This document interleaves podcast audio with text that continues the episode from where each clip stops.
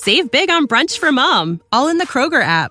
Get 16 ounce packs of flavorful Angus 90% lean ground sirloin for $4.99 each with a digital coupon. Then buy two get two free on 12 packs of delicious Coca Cola, Pepsi, or 7UP, all with your card. Shop these deals at your local Kroger today or tap the screen now to download the Kroger app to save big today. Kroger, fresh for everyone.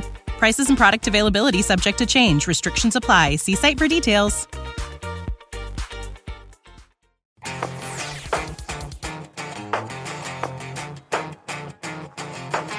Hey, Tommy, have you ever wondered what car and truck is most reliable?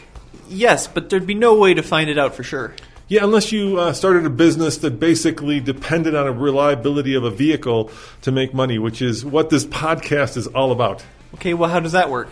Well, in this podcast, I interview a friend of ours, Dan Boxbaum, who started a business about a year and a half ago where he rented about 30 different vehicles on Turo. What What's Turo? So Turo is this online platform where you or I or anybody out there can basically uh, rent your own car to people for a day, for a week, just basically become the Avis of yourself.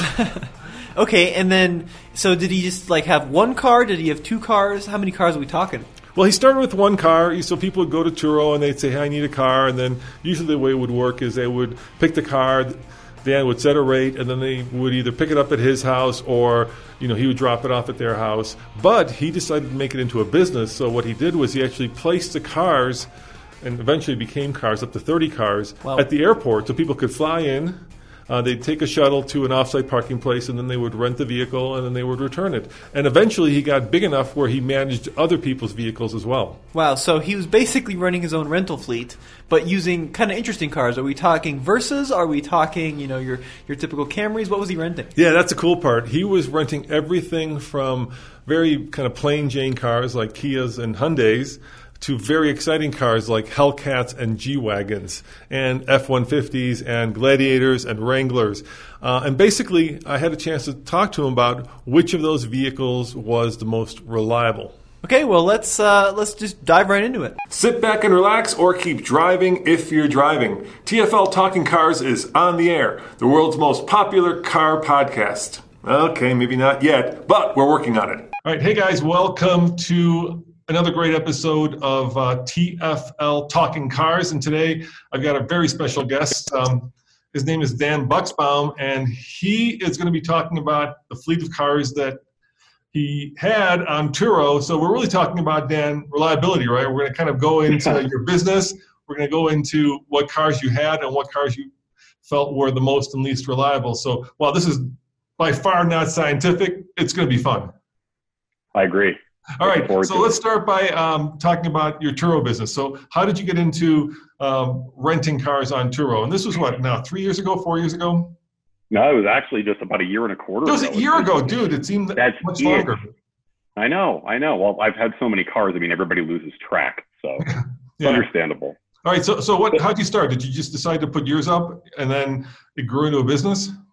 It was an accident, actually. So February of last year, I don't know if you guys remember when I did the video with you on the E E46 M3 and selling it and all that. So I had some little bit of capital to use, and I decided, you know, what better way to use some capital than to buy a car that I don't need? So I went, uh, I went and bought a 2019 Jeep Cherokee Trailhawk, and at the time I was traveling something like 85% for work, and I thought, you know, what, what did I just do? I mean, yeah, it's a cheap payment. The leases were great, ton of cap reduction. So I was in the car pretty level with market, but I thought, man, this thing's just going to sit. I got to figure out what I want to do with this. And so I, I, I had this thought to put it on Turo. And for the first few trips, I thought, okay, I'll run it up to the airport when I leave and I'll drop it off at some parking garage and then I'll bring it back home when I'm done.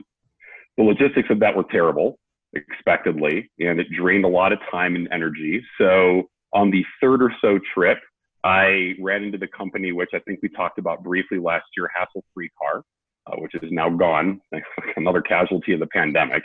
And uh, the, what the next thing I knew, I think I had something like 36 vehicles running on the platform. Wow, 36 vehicles. And so in this um, episode, we're going to be talking about like your experiences with all those 36 cars. So I, I don't really want to get into like, you know, the business aspect of what it's like to rent a car on Turo. We kind of done that before. But I want to talk about the cars that you had. So um, the, I think the interesting part for our viewers and listeners is the ones that were reliable and the ones that weren't reliable and the ones that were absolute nightmares. Uh, so uh, let's talk about the cars that you've had on the platform, and then let's talk about the ones that were reliable, that were okay, and then that were absolute nightmares. So kind of sure. walk me through the cars that, that you that you were renting. And remember, guys, Turo basically what you if you showed up at the airport, you could rent your car, right? And then you could take it for a day or a week, uh, and then bring it back and uh, hopefully um, not destroy it, which actually happened too. So we'll get to that. But oh yeah. But what, well, what were the cars that you had? So take this with a grain of salt when we go into reliability too, because this is the hardest type of climate I think you can put cars through. Or yeah, a day, a week, a month, people are running these things full load up to the mountains every day. So if you're looking at a use case scenario, hey manufacturers, I hope you're listening. This is about all the crap you can put a car through. So I had everything from the Cherokee Trailhawk, which I actually wound up getting another one and had another host put two more of in with me. More on that later. Um, all the way to a 2011 Jaguar XJ. So first year, for those of you in the know, nobody intelligent buys a first year Jaguar and nobody intelligent puts it on a rental platform. I had a multitude of manual transmission vehicles, which I knew was going to be a risk, including a manual 2016 Hellcat that I actually still have, an STI. Um, man, we ran everything from Hyundai Elantras to those to a manual 07 FJ Cruiser that another host ran with us. I mean, you name it. Aside from super exotics, we we probably had it or something about, like it. How about trucks? Did you have any trucks? Yes, we had at the very beginning, still my favorite, my 2015 Ford F-150 FX4 Lariat. Um, Honda Ridgeline that we added a few months ago that's actually still running right now, and a Jeep Gladiator that's just about to hit 30,000 miles. Yeah, so on average, how many miles would you put on these cars? Let's say it was not the worst, you know, renting and not the best, just average. How many miles a year were you putting on a car? Uh, if you extrapolated it monthly, the average was right around 4,600 miles a month. Okay. So running full time as as they should have been in this particular case, I would say between, I mean, really about 50k a year, a little more. Wow, yeah, that's a, that's a big number. Um, and were you successful at it? I mean, did you have people, you know, recommending each other, or uh, how how how strong of a business was it? And let's let's let's cut to the chase. You're getting out of the business right now because of this pandemic, yeah. right? Basically, what happened about a month and a half ago, people stopped traveling, and so all those cars at the airport just sat there. Yeah, one of a multitude of reasons, but that was that was the nail in the coffin for sure. All right, so so um, like like I said, um, let's start with um, the ones that were very reliable. So, okay. out of the cars you had, which were the ones that you didn't have to like spend a lot of money on? Okay, Let, us start with the pre-owned ones, the actual surprises, right? Because under okay. warranty and new isn't fair. Right. So the, the F-150, um, there are so many reasons why that's my that's become my solid favorite vehicle in the fleet. It was our third highest earning vehicle last year. Had almost 30,000 miles put on it between oh man, July, uh, April when we got it, and and right now, not a single mechanical issue, not one. Now it, it has the Coyote motor, which I wanted over an EcoBoost. Y'all can fight each other on that as much as you want. That, but a Coyote. That's a five liter that's also in the Mustang, basically. Yes, that's correct. So I was looking specifically for the five liter Coyote from the Mustang, the six speed automatic, not the newer one. Um, actually, the only technical issue it had is the panoramic moonroof, but that's fair at 100,000 miles for any vehicle, I think. So 100K, the thing is still trucking along, pun intended. It's definitely had the crap kicked out of it physically and mechanically and just shrugs it off like it's nothing. It's amazing. Wow. And so I'd say, um, who, who, who are your renters? What kind of people would rent that? Would, would that would that be people vacationing here, or would that be people using it for work? What was the kind of the, the customer? Do you know? Specifically, the F-150. You're saying? Yeah a lot of people who brought larger families but didn't need a three row SUV, which was great. It's exactly what I wanted to happen with it. Um, we did have people who went against Turo's policy and towed. They were usually lightweight campers or some kind of shell they would rent, right? And then, uh, you know, we had some people who would use it to move. I mean, I can't tell people what they can and can't do within policy, right? Yep. So it was used what I would consider if I skied every weekend or every other day and had a home down here and up there and used it for work and for moving. It was used like a truck. Yeah, and how, how much was your daily rental on that on, by, on average? How much would people pay to rent an F one fifty? Average rental last year was seventy one dollars a day. Well, that's good. Yeah. Yeah. That's that's really high actually. I was thinking a lot less. And guys, keep in mind Dan is competing with Hertz and Avis and you know the all the other traditional rent a car companies at DIA because you kept your uh, fleet at DIA, right? Very close to it, yeah, just off airport property. Yeah, yeah, but it was so you're up there competing with the big boys, so that's that's pretty cool. Yeah. Um, all right, what's another very reliable car that surprised you, or okay. or truck? Expectedly, well, maybe unexpectedly, all of the Jeeps start at the top, work your way down to the bottom. We had a Grand, except one, except one. Okay, what was the one? The one was a 2016 Grand Cherokee. Um, okay. Say what you will, I guess. The rest of them, the Cherokees, which are now almost up to 40,000 miles apiece. The Gladiator for a first year vehicle, I have I have zero complaints at all. Um, the Wranglers, uh, 2016 Wrangler Oscar Mike, technically, with a Fox factory built lift kit, cheap performance parts, right? It was done the right way before we started the company. And then a Rubicon. So between those two being built correctly for rental use, I guess, not a single problem. Those that's, were the highest mild, most abused vehicles we have. And again, the, the green one just lost its radiator at 78K, but that's not fair because it was technically my fault. That's really surprising because people usually, when they think of Wranglers specifically, and certainly not Cherokees, like reliability isn't the word that comes to mind first. I think I'm being fair saying that. Off road might be the first yeah. word. And how, how, would people, let's talk about the Wranglers. How would people use the Wrangler? Would they take it um, and bash it here in Colorado? Because we've got some pretty serious bashing you could do. Well, to be fair, we had trackers in both of the vehicles, and if there was extreme off-roading, it was for the purposes of documenting when damage was done. They did off-road. I would say at least 50, 60% of the trips saw a trail somewhere in them, even though it's against policy. They towed at times.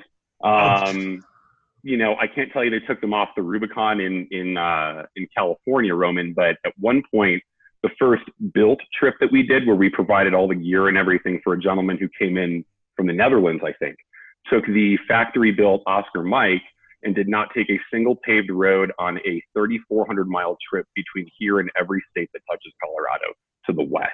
So Wyoming, Utah, man, Arizona, and back here in New wow. Mexico and back here. Yeah. And that was, was the daily rental rate on a Wrangler? Is it more or less than an F 150? It was a little bit more. So some, you have to think of Wranglers as seasonal vehicles, though, to be fair. So actually, winter typically saw a pretty good decline, but in the summer at peak usage, the, the Rubicon and the lifted Oscar Mike would both average about 78 to $81 a day. That's good. Yeah, that, that's really good. Um, and um, did the Jeep's um, four wheel drive system or any of the kind of the off road bits break? Did you have any like locking nope. bits that really disconnectable sway bars, key, all that stuff? the key to keeping those on the road, Roman, honestly, I lost one wheel speed sensor from trail damage on the on the Oscar Mike. So I mean, it wasn't the car's fault. Aside from that, though, I mean, uh, again, the, the the drive shaft angle had been corrected in that one, and as long as you change fluids, we can get to that another time fastidiously. TKs, front and rear diff, transmission fluid, especially in those two. If you stay ahead of problems, they just they they ran and they still do and ran and ran and ran. So you know, you just put your finger on it. People always email us, right? What's the most reliable vehicle? And we buy a lot of. I just showed you. The, don't tell them. We'll surprise them. The, the, the latest old car that we bought, uh, and the one like consistent narrative that we look for, uh, and it, it is by far the biggest indicator I think of whether the vehicle is going to be good or bad is if it had been serviced and maintained regularly. Right? You can't you can't underestimate how, how changing fluids, you know, be it oil, be it, you know, any of the other fluids that are, is crucially important. And you can get the least reliable vehicles, but as long as you stay up on top of the service, they will run 200,000 miles. It's when you like let them go, you know, every 5,000 mile oil change and you let it go 15,000 miles, that's when bad mm-hmm. things happen. I, I, think people think out there that when they hear change your oil regularly, that's just some bullshit that the you know oil change companies are trying to do. But it's not. It really is crucial to longevity of a vehicle. It is, it is Roman, and we're not being sponsored or supported for saying right. this. I used to work in automotive service, and I drank the Kool Aid. Right? I'm not telling everybody to go out and get 3,000 mile oil changes, but when you send your oil out for samples and your and your transmission fluid too, and you're looking at the quality of the stuff that's coming out, I mean, we have so many direct examples of what lack of maintenance versus proper maintenance, poor fluids versus high quality fluids, especially filters, can do for the longevity of a car. If you use the wrong filter or a cheap filter in a high performance car, yeah, we can get into later what happens when uh, when you make that mistake. All right. Um, any other vehicles we should be highlighting as being very reliable? So so far we've got uh, basically a Ford product and an FCA product. Anything else? Two two domestics. I mean, yeah. I mean the obvious stuff. We had a 4Runner that was great. I would say let's let's stick with these sort of unexpected things. Those were the biggest surprises. First, your F-150, which got a bad rap, and FCA products, which tend to get a bad rap. But with fastidious maintenance, they they shone through. It was great. All right, and then um, let's talk about the cars that kind of did okay, but you know, kind of middle of the pack. So they weren't particularly reliable, but they weren't particularly prone to leave you stranded. What vehicles would you put in that category that, that you ran? Okay, before we get to that, I, am going to add one more to the super reliable okay. category that Let's blew go. my mind. We had a 2016 BMW M235 convertible. Say what you will about German cars, say what you will about the N55 motor or any derivative we really didn't keep that thing up very well, to be honest. That had that still to this day hasn't had a single mechanical issue, not one. Oh, that's okay. surprising that's, as well. A BMW product that that that hasn't been terribly well maintained, but yet was pretty reliable. That's cool. I fear to be fear to see what that thing will be like at 80, 90, 100k. But right now at 62k, it's doing okay. So all right, all right, all right. Mid tier, so... mid tier expected. I would say we're all of. I mean, fill in the blank. Every Hyundai um, except for one that will end up in the unreliable category, unfortunately. Um, our Hyundai Elantras had a couple of minor things here and there. Those had the crap kicked out of them for sure. Used a lot for Uber and Lyft on GetAround, another platform. Um, but those did exceptionally decently well. Uh, we had a BMW 3 Series GT that got stolen. Um, and actually, the story for another time was just recovered this weekend from being stolen in October. So well, yeah. well you can't bring that up and not talk about it. How did it get stolen? Oh, where God. was it found? it was stolen from downtown Denver, right near Mile High Stadium, back in October. I was on a business trip and got a phone call, and that hurt because the Quasimodo car, as some call it, right, the ugly duckling 3GT. I adore that stupid thing, and I don't know why, right? So, so it got recovered this past weekend, towed into an impound lot, and actually, I'm supposed to be getting an update on it after our call. So I'll have to keep you posted on if it's salvageable if we decided to buy it back. It's obviously been written off for a long time, but uh, it's missing a shifter, which which to me, if you're missing a BMW automatic shifter, that's a grand right there with program. yeah, are you worried that it's gonna that it's you know just trashed, or is that all just missing missing a shifter? Uh, I'm worried that they said the interior is pretty trashed and, and picked apart, and uh, mechanically we have no idea because the battery is dead. So oh. that's the big thing. I can take risks on a BMW six cylinder, that N24 cylinder. That car was mid pack reliability. We lost a water pump and a thermostat at about 75K, which was expected. Um, it sounds like you spent a lot of time ferrying cars to dealerships or your local mechanic. Which one did you use? You go, deal- I guess on the warranty car, you go to the dealership, and then afterwards, to keep it affordably, you probably use your local mechanic. Yeah, we did. We had one shop in particular that we kept bringing to, and we're we're good friends with. So Movement Motorsports down in Rhino has been and Billy and Rob have been an invaluable resource, especially with the higher end stuff, the Jag, the German cars, things like that, where you really have to have the right equipment to get into it. They've been great. Wow, wow. Yeah. All right. Well, uh, any other mid pack cars we should talk about before we get to the uh, ones that everybody's interested, of course, and those are the ones that uh, didn't. The, all the all the Subarus. So the STI, we had a, a CVT WRX. Don't kill me, and a uh, manual WRX all three of those with relatively little maintenance had some issues, check engine lights, evap problems, um, nothing with the CVT, surprisingly. But uh, we had a Forester XT that had a couple of issues and a lot of recalls, surprisingly, for 2017. Um, yeah, I'd say the Subarus were expectedly mid-pack. And then uh, most of the German cars that we had were, were mid-pack. Name some of the German cars besides the Beamer. What else do you have? We had a G-Wagon, have a G-Wagon. Yeah, talk to me about the G wagon. How, oh boy! Oh my God! That so how much did that run for? Is, was that your most expensive car? Right. Yes, by a, by yeah, a long shot. They start at a new one starts at 125 now. So what year was it? 2013. Okay. We bought it with 57,000 miles, uh, one owner car out of Arizona, and had some physical imperfections, but it was the, one of the cheapest ones in the country in, in that range, actually the cheapest. So we figured we would just run it and see what happened. And uh, honestly, we had a steering knuckle. If anybody's familiar with the steering systems in those cars, it's old recirculating ball. So one side of the ball decided to leak all of its grease out, just common, I guess. Um, aside from that, the sunroof is binding right now, which I, I can't put it in the reliable category, and the valve cover gaskets are leaking, of course. But besides that, no, that was actually surprisingly reliable too. And how much would that one rent? Still mid pack, What's what's a daily rental for Any- that? anywhere between 140 and about 230 bucks a day, Wow, wow. And did people offer that? depending on the season. Oh, of course. Yeah. of course. That that thing that thing got put through absolute hell. We'll have to I'll have to show you what that thing looks like physically now. Mechanically, it's okay. Physically, it's been torn apart. Yeah, so let's torn talk. Let's talk about kind of physical damage. So, what kind of what was like the most? I would assume fenders, bumpers, right, that kind of thing. Off roading, probably like, uh, you know, you get pinstripes right from the from the trees and bushes. What, what, talk to me about the G Actually- wagon. What, what what what what what is wrong with it? Mechanically, we know.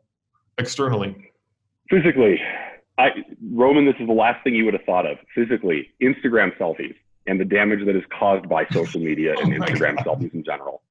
Um, we couldn't figure out why a handful of the cars. So we have, a, we have the green Wrangler Rubicon, this one, the white 4Runner, the, and the white Jeep.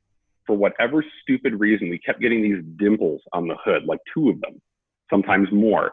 And, and it's and these scratches going up the side of the car. We could not, for the life of us, figure out what it was from.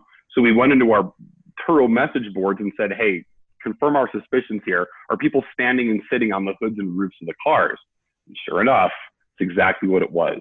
So we had to put in our listings and in our disclaimers, especially on the G and the Rubicon, please do not take selfies standing or sitting on the cars. There is still damage on the G Wagon from the most recent episode of that. So you mean like basically like there's my phone. Hey, like that, you know, and standing on top of the hood or the uh, roof of the car. That's what people are doing. Actually, go ahead and put your right hand up too. Right, like like like, Oh, like you're this, yeah. oath. Yep, Hey. exactly. Looking up to the sky, you know, usually pulled about 12 feet back. We saw them posted on social media. So yeah, that that and windshields were our two biggest ones for sure. Uh, wow. Actually, yeah. very very little trail damage. I was surprised. All right, all right. Uh, social media damage. That's a new one. I've never Social heard media of. damage. But uh, maybe, maybe we're starting a new uh, thing here. All you uh, Instagrammers and Facebookers and TikTokers, do not crawl on top of a car, at least if it's not your own. They're living they're living their best life, and they're millennials and zennials. Leave them alone, Roman. It's Did- okay. Did they keep their shoes on, or did they at least take the shoes off? As a car guy, it just hurts me deep in the soul to like think of somebody with like cowboy boots crawling on top of a G wagon or a Jeep. Every time I thought about that exact thing, like steel toes or flip flops or whatever, it just made me sick. So no, I, I yeah. That leads me to another thing, by the way. Never, ever, ever run a car on Turo that you care about or that you are going to nitpick damage on. Hmm. All of the cars have damage. All the cars have bumps and bruises and dings and scuffed bumpers and whatever. You just have to deal with it. Fighting the claims on stuff like that is not worth it. It's not. Yeah, because Turo says that they'll reimburse you, right? That you can take out insurance, but you know what they say and what actually happens in real life are two different things. But that, that's a conversation for a different time. Today we're talking about reliability, and if you guys Yeah. like this conversation and you want to know more about Turo, let me know in the comments, and we can continue this. But we want to make this about reliability, not about what it's like to run a Turo business. Um, so, all right, let's go to the one that everybody's waiting for. Uh, let's go Oh, yeah. down the list of the, the, the, the list of shame, the ones that, that that broke and you know almost bankrupted you, Okay. or did bankrupt you. did did yeah for sure. So let's let's start with anything with a manual transmission anything with a clutch. Uh, that that surprise that was expected okay? Longevity though right? The hellcat clutch lasted 40k which actually was a shock. The STI clutch lasted 42 the wrx's clutch lasted 48 so so if you pick up a second hand car with a manual 40 to 50k ish i would say is about it. But then expect that the transmission is also going to have problems too, because yeah, people don't know how to shift either. Um, the Jaguar, unsurprisingly, was was the least reliable. Um, the, the, if I stacked up, some sucker company sold a, us a warranty on that thing too. I felt like Doug DeMuro because every time we'd take it in, it was a zero deductible. I think a Cadillac Platinum warranty on that car. And God love that company, Roman. I have never seen a warranty dump so much money into a vehicle to keep it running, not nitpicky stuff, running. What, what, Um, what Jaguar was it? Which one was it? 2011 Jaguar XJL. So the first year of the uh, the beautiful, oh, such a gorgeous car, the Ian Callum redesign. And how I mean, much, if you ask me, if you ask me what went wrong with it, I think the the right answer is where do I start? how much money do you think that the company spent on fixing it? I would say the company spent somewhere in the neighborhood of well, that company probably spent 71, 7200 bucks in repairs. Um, to be fair, about half of those were carried out at a dealership because I could not find a third party shop that either A would touch it or B knew what they were doing. Most of it was coolant leaks and significant oil leaks. We'll put it that way. Yeah, you know, um, I have. Um, I really love JLR product, right? I mean, you know, both Jaguar and Land Rover uh, have some of the most iconic and I would say some of the most engaging vehicles out there, right? Um, so Mhm. every time, every time we get one at the office, I can't wait. Uh, I, I, I immediately fall in love with it, especially if it's like a big, powerful Jaguar uh, sedan or sports car, or if it's you know like a Range Rover. Uh, and then you know comes the but, right? And you are the but, unfortunately, because And this thing had, and this thing had a perfect. It was a one-owner Arizona car. We've got a trend going here. It had a perfect maintenance history, diff fluid changes, everything. I mean, it was the right one to buy. I just would I buy another one though? Yes. That's I think that's what you always say about British cars, right? It's such an emotional thing. I of course I'd buy another one. I'm an idiot, right? I'd buy another one in a heartbeat. Same year, did. same everything. you did buy another one. Tell them what you bought, Dan, just for Oh you. God.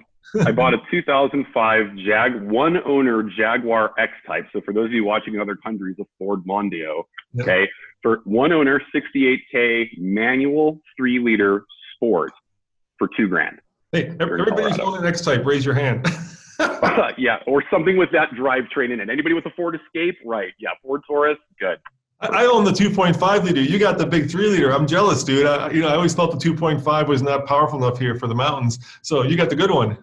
Neither is a three liter. Think think like 11 seconds, zero to 60 versus 16. It's about in that range. So but I loved it, dude. I loved it. I mean, people give that Great. car a lot of hate, right? Because it's a Ford Mondeo. It's rebrand. But I think that you know Jaguar captured the essence of Jaguar, and Ford made it reliable. So what more do you want? You have a Jaguar that actually. you, you know what the beauty you know what the beauty of it is, Roman? The haters hated on it so much that they're piled up in junkyards with tons of spare parts. So thank you for that. Please keep hating on that car because then I pay less for parts. And, and they're and they're cheap. You can pick them up. You said you bought yours. What? I don't want to say. Do you want to say how much you bought it for? Yeah, I bought it for two thousand bucks with sixty-eight thousand miles on it. It had some issues, but it was running, driving fine. So uh, What more? Okay. Two thousand dollar car. What? That's a Ford, right? I mean, that has uh, you know a big leaper on the hood, right? Because you know Jaguar does a growler, which is the one that's like that, and then there's a leaper, which is that one. And I think if I remember right, that one has a leaper on the hood. That's what I'd pay two Uh, bucks just for that little Jaguar leaping off the hood. It's so the badass. funniest, the funniest part is all the Ford parts, Roman, and then we'll keep going with our list too. I promise. The Ford parts for that thing are so cheap. An oil filter you can get it for like two dollars and eighty cents. It's a Duratec dime a dozen oil filter, but then a fuel pump is seven hundred dollars because that's a Lucas part. Figure that out. Yeah, and that's that's actually pretty common where uh, you can get uh, even Land Rovers where you look under the hood and some of the parts, you know, are just straight out of a Ford, and others are you know, crazy expensive. Um, so let's keep going with the list. So a Jaguar, not surprising. What else? Uh-uh. The su- surprising one was actually the Hellcat. Um, and I heard you had some some concerns with the one that you had too, and some of them were along the same line. Um, man, the clutch when the clutch came out, it was I mean that's fine, that's expected. But four weeks later, it needed a rear end. So people are using this. It is being used like a Hellcat. You know, zero to sixty runs, burnouts, I'm sure all sorts of stuff. Rear end starts clunking and whining and getting worse and worse and worse to the point that you can't shift gears or do anything without it sounding like the ass end of the car is going to fall out. So that got replaced under warranty. The supercharger had a pretty loud bearing noise at especially cold start and heard some stuff rattling in there too. Heard that was common. So that new supercharger. Um, but it was just the one-off check engine lights and misfires, and it's it's it's like a German. It's super sensitive to fuel quality, which I would have expected. Um, the bright spot was the brakes lasted 40,000 miles, front and rear pads and rotors, which I would never have thought. Yeah, ours. I was we um we had an issue with ours too. I was driving to the airport once and it started running just like a cabbage cart. Turned out the fuel rail uh, went bad on it, replaced under warranty. Uh, we only put like 12,000 miles on ours, so you know, and it wasn't used hard. And actually, I got the automatic just because that manual is uh, uh, it's a challenging manual to drive, right? I mean, the deal with that manual is you can you can roast those tires in any gear, uh, and it's terrifying. If if you uh, if you pop the clutch in like third or fourth gear, the back end will swap with the front mm-hmm. like that instant, instantly. So I, I give you much kudos that you actually gave that to people to, to, to, to, how much was that one if you wanted to rent it for a day? How much would a Hellcat cost somebody? I started it at $99 a day and learned very quickly that does not attract the right kind of renter. Mm. So that was just, that was our marketing car. I wasn't really looking to make money on it ish, but uh, typical running rate last year was, I think 128 on average on any given day. Should have been a little higher. But uh, running a Hellcat at 100% usage, yeah, I was actually very surprised with as over-engineered as that car was, or, or claimed to be out of the gate. How many critical things had gone wrong in the course of, of a year and about 25k. And I think the, the reality of that car is the ownership experience will be more like ours, right? People will use it as a weekend car. So, uh, you know, you were definitely the exception, right? Some people will probably daily drive it, but most people will, will save it for cars and coffee or, you know, taking out when the sun is out and the weather is perfect. And so they'll never get to the amount of miles you put on it. How many miles did you put, or do you have on it right now? 47,000 and change. Wow, 47. That's in like one year, or about one year, right? Uh, we bought it with 16, so 26, 46, 30, yeah, 31,000 miles. 31,000 miles a little in exactly a year this month, actually. Yeah, yeah, and, and I love that car. I mean, 707 or 17, depending on what year you get horsepower for, you know, how much did you pay for yours when you bought it? 46, yeah. two owners, 16K in manual. So had a brief thought to keep it because, you know, it's manual. Maybe it'll appreciate someday, but probably not this one. It's not in good enough shape anymore. All right. What else? Any others on that uh, shame of reliability oh, Anything with a dual clutch transmission. Yeah. Fight me. Oh, yeah. Mm. Fight me. Because people, you, you, there's still a learning curve to driving something with a dual clutch. And we actually converted, we had a Hyundai Tucson Sport, which I love the idea of because it's turbocharged, insane MPGs, very small engine and easy to do maintenance on, long warranty. That, that car has had more issues that have kept it off the road than almost the Jaguar. Wouldn't have been as expensive to fix, but that was maybe I just got a bad one. That was a shock. Everything has gone wrong with that car. Everything. Did, did the Hyundai's that you had uh, have dual clutches, or were they not dual clutches? Because Hyundai, they were six.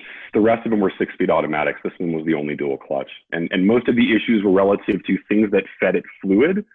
like oil and fluids and coolant, uh, that torched everything upstream, or just creating general clutch shudder. I mean, a transmission service of clutches would have been over two grand on that thing, and at thirty-five thousand miles right now, it's probably not far away from needing one. Will it be warranty? I don't, I don't know. But yeah, that was a surprise. You know, I think there's a lot to be said for if you remember, and you've been doing this for a while, Dan. You remember, like maybe 10 years ago, all the Germans rushed to dual clutch transmissions, right? And then it didn't take long before they all rushed back to torque converter. Look, the only thing that's cool to me, and I mean, I mean, comment on it. You know, whatever, whatever everybody's take is. Sure, they can shift quickly and they feel interesting, but starting off on a hill, whatever, I just geek out about the fact of knowing it's like working underneath me to engage gears. That's a that's a, a an engineer dork thing. But if someone's just trying to drive the car every day, think about Ford. Did they really deserve all the heat for the power shift transmission, or was it just people that didn't know how to drive these and ended up in the same type of situation? I don't know. Yeah, it's kind of changed my perspective on that too. Yeah, and it's created a big uh, to do for Ford with the Fiestas and the Focuses, right? Uh, I mean, you know, there's a huge recall lawsuits. Um, uh, let me see if you agree with this, okay? Let's have a little clutch uh, discussion. So there are five now, I think five kinds of transmissions you can buy today. So I'll name them from my favorite to my least favorite, right? So manual is going to be my favorite, right? No doubt. Would you agree with that? Is that your favorite? Manual? Of course. Most engaging. Then automatic, then dual clutch, uh, then CVT because it's a pain in that butt. And then I just found one I actually hate more than the CVT. We have a, a C, uh, CRV hybrid and a RAV4 hybrid, and it's an eCVT, which is basically um, kind of uh, an electric motor that approximates a dual clutch. I mean, uh, a, C, a CVT. So it's like all of the, the things that are wrong with a CVT, right, with electric drive. It's just it's just it's just really not engaging. It, it, it's as close to driving a toaster as you can get when you get to that point. Are they jumping around in the mountains like revving up and down, or is it just a non? It's not a synchronous experience anywhere. Do you think? Um, yeah, I mean, it, it, you know, the, the bad thing about a, a, CVT in my mind is that a drone's on, that's obvious, but that you feel like there's a pillow between you and the accelerator, right? So when you push on it, like nothing happens for a while, and then when something does happen, it's very muted and very slow. With with the eCVT, it's all that times two. because, what it's trying to do is save as much fuel as possible, right? So, so, so, has anybody ever has anybody ever found a good CVT? I remember when Nissan came out with them. Anything that had a six cylinders, the Altimas and the Maximas, seemed like they were okay because there was enough power, but uh, the simulation of shifts. I don't know if your your two EBC eCVTs are doing that too, Roman. Trying to simulate shifts like that Forester God loves Subaru for trying to be enthusiast centric with it, but man, is that infuriating. Yeah, yeah, and you know we were talking about the Germans uh, going um, uh, to um, uh, regular automatics with torque converters, right? Name uh-huh. a German car that has a CVT. There was one. I think there, was, as far as I know, there was one in the in the recent. You can go farther back in the past. There were German cars, but the only one I could think of was an Audi. Audi did a convertible that had a CVT for a while, uh, and that's it. You know, and, and and I look at the Germans as kind of the, in some ways, the pinnacle of kind of traditional autobahn burning, uh, you know, engineering. And if the Germans are yeah. CVTs, and I'm talking about Audi, BMW, Mercedes, right?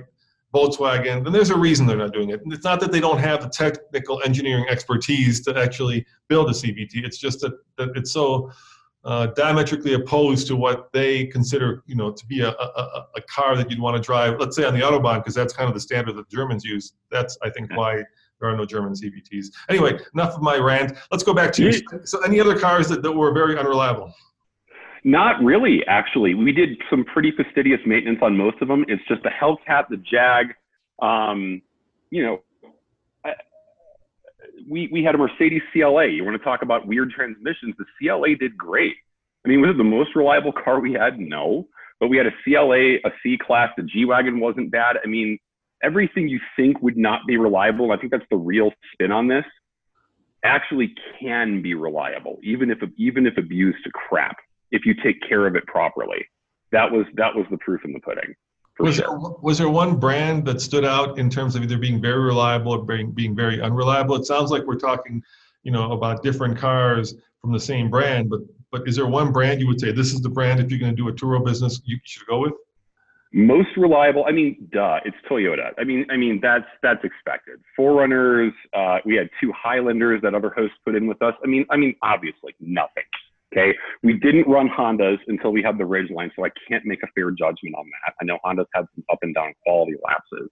Um, but FCA was just, man, like you want to talk about an all around great earning, sought after vehicle in this market that will last if you take care of it. I'm just, I'm dumbfounded at how great those cars did. Absolutely dumbfounded.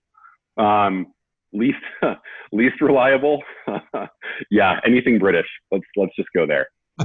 Anything anything british i guess. Did you have any minis? Did you I, I wanted to. I uh, really wanted to. Oh no we did have a host put in a countryman and that lost uh man what did it lose? It lost a vanos solenoid expectedly. It lost a turbo. It lost the wastegate before it lost the turbo an oil feed and return line a handful of vacuum lines. That was a joke it was a 2013 2013 Cooper S Countryman all four. But wow. it pains me because I adore those cars. They tried. They, they tried. They really tried. It's funny because the BMWs did well. You figure that you know BMW engineers have a lot to say about the Mini product because a lot of those engines are you know, uh, and, and now the chassis are identical, right? I mean, they share the same powertrain and the same share the same chassis, and yet here we go once again, somehow it doesn't translate when it goes to the UK. I don't know why. I'm not, hey, all I, all, I, don't know. I don't know, Roman. All I kept thinking about was that CNET video back when uh, the Cooper S Countryman was launched in late 2010, early 11, when it died on him after it sat too long during filming and they couldn't get it to restart. That was kind of the predicate. Like everybody will fall in love with this car. They're wonderful. They do great in the snow and they're running right and they, they're screamers, fast, fun. But holy crap, that was that was that was a fun one. All right. Uh, so, so, in the last kind of 10 minutes that we have left, uh, tell me about some experiences uh, that were either good or bad uh, doing this business. Let's start with the good, and then we'll talk about the you know the train wrecks. Okay. The good was I, have been looking for an excuse. I'd been looking for an excuse to to my wife at the time to uh, uh, buy a bunch of cars. Um, for all of those of you who want to buy a bunch of cars and dream of having a fleet that you could somehow pay for, I mean, yeah, I guess that was that was good. I got to be that person that said you owned X number of cars and everybody wonders what you do for a living, and losing money was the most common answer. Um, How did you work like that, Dan? oh, you know, I don't. Uh, yeah, we can go into that another time. Right, yeah, but, we'll, but no, in, in, in, all in, in all seriousness, it was it was getting to meet people whenever we could and and, and learning their travel story.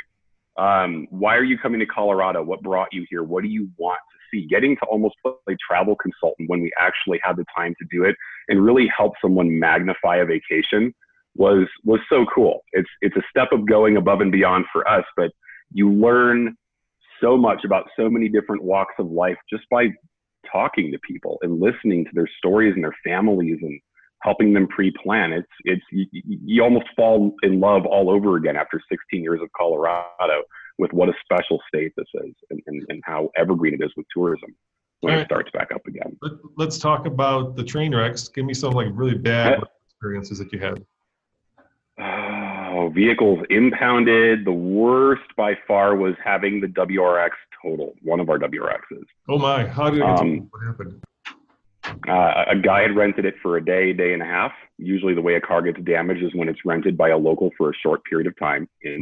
Um, so it came back basically in pieces. The guy drove it through downtown, was texting on his phone, we think, and blew a red light and got T-boned by I don't remember exactly what, but a large SUV at something like 45, 50 miles an hour. I'll have to send you some pictures. You can post them up. Um, it was himself and I believe his girlfriend in the passenger seat. They hit hard enough that it totaled the car. Yeah, and so what ended up happening, Tommy, with the uh, um, Subaru that got completely crashed was the guy actually drove it back uh, without getting injured or without his girlfriend getting injured and uh, parked it back at the airport after it got T-boned. Can you believe that? Wow.